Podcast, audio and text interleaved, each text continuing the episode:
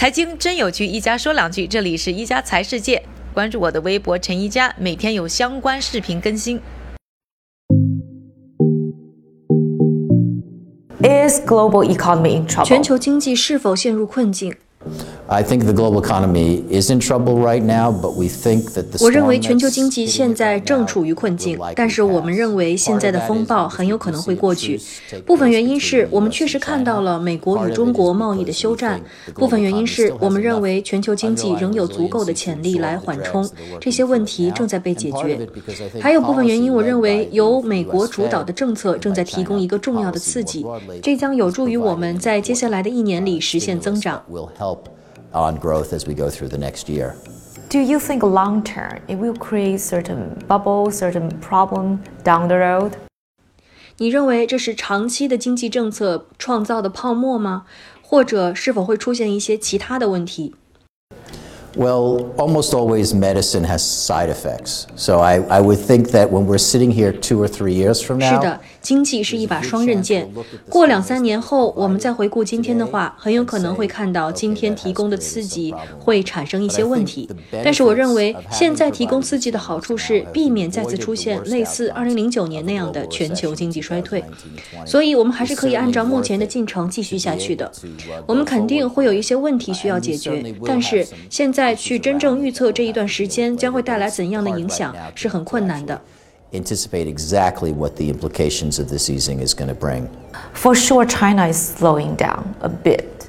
And do you think that will create certain problem for the global economy? And what what does that mean for China? 中国经济正在放缓，你认为这会给全球经济造成一些问题吗？这对中国来说又意味着什么呢 ？Well, I think there's a, a secular story about China's path, which is different than the slowing that we've been seeing. 我们似乎已经习惯了中国一直飞速发展的说法，但过去一年我们确实看到了中国经济的放缓。当然，部分原因是中国限制信贷的政策，还有部分原因在于贸易战。我们的观点是中国目前很有可能会在2019年底和2020年初形成一个经济增长的底部，这主要是因为财政和信贷方面的刺激对中国和世界都。产生了重大影响。如果我们是对的，那么这次触底之后，中国的表现至关重要。我们相信可以看到触底反弹，亚洲的增长可能会与其他世界地区相比更为显著，尤其是在进入2020年之后。Interesting. 2020 is a big year for the U.S. The election is coming. The impeachment is ongoing. A lot of things are happening here. What does that mean for the the global economy and for the U.S. economy? 那么对于美国来说，2020年是很重要的一年，选举即将来临，弹劾还在进行。那么这里发生了很多的事情，这对全球经济以及美国经济来说意味着什么呢？Well, I would just say this. First of all, I don't know what's going to happen in U.S. politics. But I think it's unlikely. 嗯，我想说的是，首先，我不知道美国政治上会发生什么，但我不认为美国的现实的政治动态和选举会对于经济造成非常大的影响。但是，随着我们进入二零二零年，慢慢会产生显著的影响。我认为选举的结果，当我们到二零二零年十一月的时候，我们不仅可以看到下一任总统是谁，而是会在国会的选举中获得多少的控制权。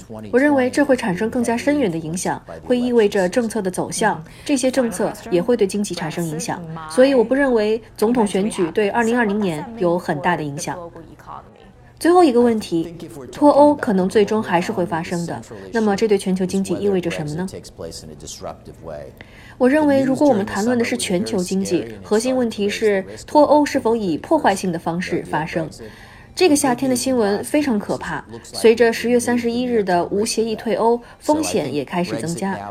过去几周的好消息是，看起来像我们已经消除了短期内的风险。所以我认为，现在脱欧随着我们走向他们的选举，正在成为新的问题。所以可以说，暂时我们已经消除了这种风险。感谢各位的收听，我们明天再见。